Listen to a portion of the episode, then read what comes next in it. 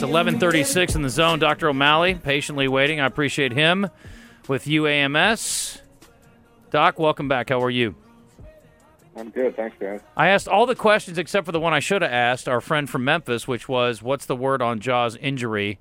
But I guess the general consensus has been that even if they advance beyond this round of the playoffs, he ain't coming back. So I don't know what all a bone bruise entails, but uh, must be pretty significant. Is that a pain thing, or is that a potential risk for extending the injury? Yeah, so you always get worried about so when you tear your ACL, you get bone bruise. And so anytime you hear bone bruise and he's out the rest of the season, you're always wondering, is there more going on than they're letting on in his knee? I mean, he's walking around pretty well, so my guess is he doesn't have a torn ACL. Um, but the bone bruise could be something that he could come back from in a week or two. It all just depends on how bad the bone bruise is and, and is there any other injury in his knee that they're not discussing. How long do you think to be safe? Uh, I mean, he could be back next week if it's just truly a small bone bruise in his knee. Mm. But my guess is there's more than that in there, and they're just not. They're letting out that he has a bone bruise, but there's probably more. Uh, he could be have a small meniscus tear or something else in his knee that they don't want to put him at risk long term by putting him back out on the court right now, which It's is why they're saying he's out for the rest of the season. It's my understanding that it's a pretty complicated injury because Kendrick Nunn had a bone bruise and he missed the entire season. From a bone bruise, Yes, which I assume he had probably more than that, but they said it was a bone bruise. Right. So what they what they're giving what they're saying and what actually is going on is probably two different things.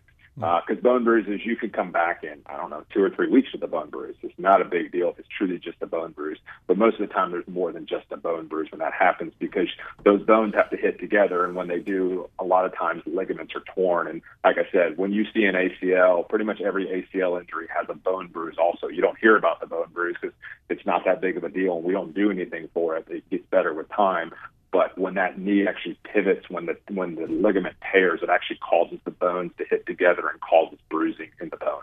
if it's truly just a bone bruise, what what's that feel like, Doc?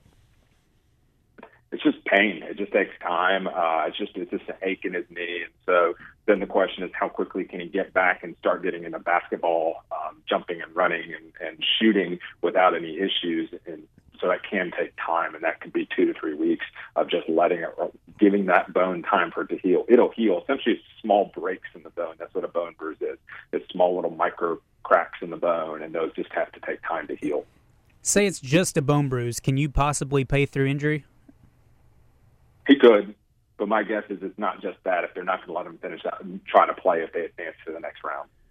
Speaking of playing through injury, let me ask you about Embiid because that's been the thing, and I mean, he deserves a lot of credit. I don't know what uh, it feels like to have an orbital bone injury like he's dealing with, but uh, what, what's he dealing with, and then what can be done to try to negate some of the pain he's having to, to deal with during games? Yeah, I mean, it sounds like he also uh, it's concussion. He had a concussion and that, so the concussion is also an issue for him too. Um, but the but the really it's just time for that. Most orbital fractures, I think he's actually this is his second orbit fracture. Uh, the first one he ended up having to have surgery on. I don't believe he had to have surgery on this one.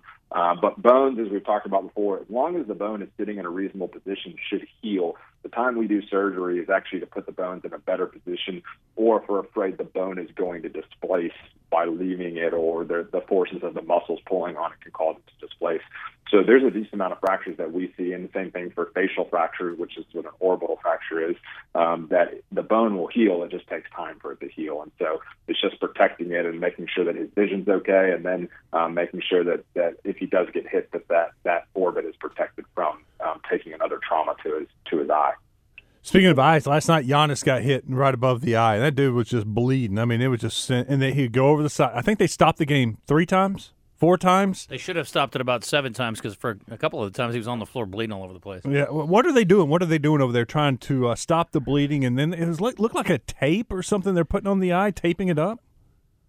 Yeah, they're trying to tape it up. So the the the like the forehead and scalp and right above the eyes are really vascular areas um, that bleeds a lot. So if you get cut, it's going to bleed a lot. And though it may not be a bad bad cut, it's just going to continue to bleed just because there's a lot of blood flow to those areas.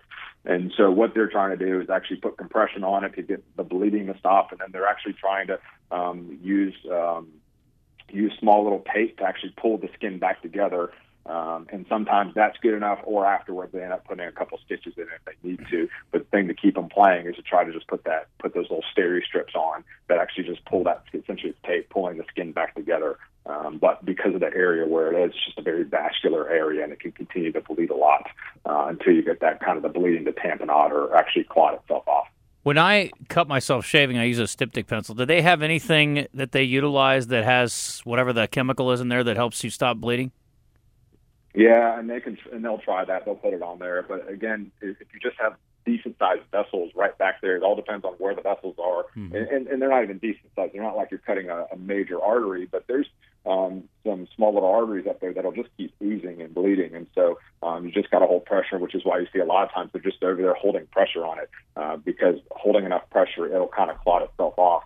Um, the blood will clot. You just got to slow it down enough so the blood has time to clot, and that's what the pressure does. One more, uh, Middleton for the Bucks. Um, what do you think about him? Is he going to? There's a chance, Christian. He plays in Game Six. Yes, they may hold off since they won last night, but if they would have lost, he was probably going to play.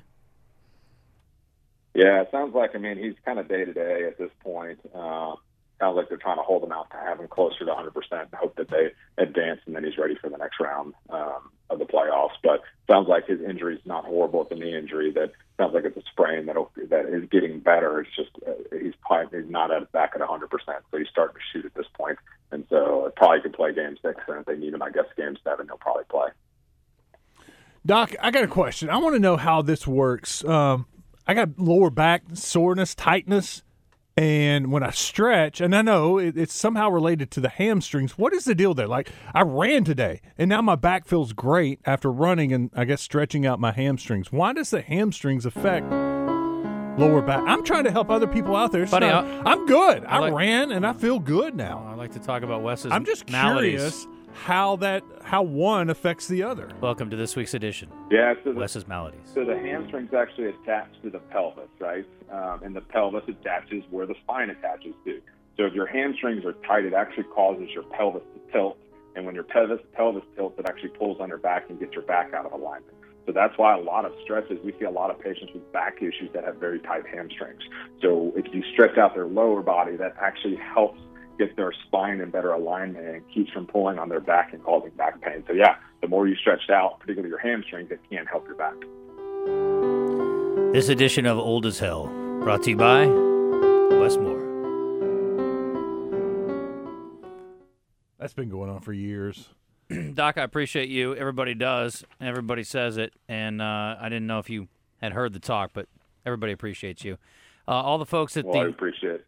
I, we talked to a guy the other day that uh, oh we were up at Elias, and uh, Keith yep. had gotten his knee worked on by one of your colleagues, and um, we appreciate him as well. So uh, yeah, you guys do such good work, and uh, shout out I guess to Dr. Barnes. He he told us it was Dr. Barnes. So anyway, I sent him a picture of the knee and said, "Does this look familiar?" But Keith had pants on, so I guess he couldn't make it out. But once I sent him the picture of the guy's face, he knew who it was. Anyway, UAMS Orthopedic Clinics. If you want to see uh, Dr. O'Malley or one of his colleagues, Colonel Glenn, Autumn Road, 2 Shackleford West Boulevard. Same or next day appointment availability, 501 526 1046. UAMShealth.com slash orthopedics for more information. Doc, appreciate you. Thank you. We'll talk to you uh, in a couple weeks. Thanks, guys. See you in a couple weeks. Thanks. Right, bye bye.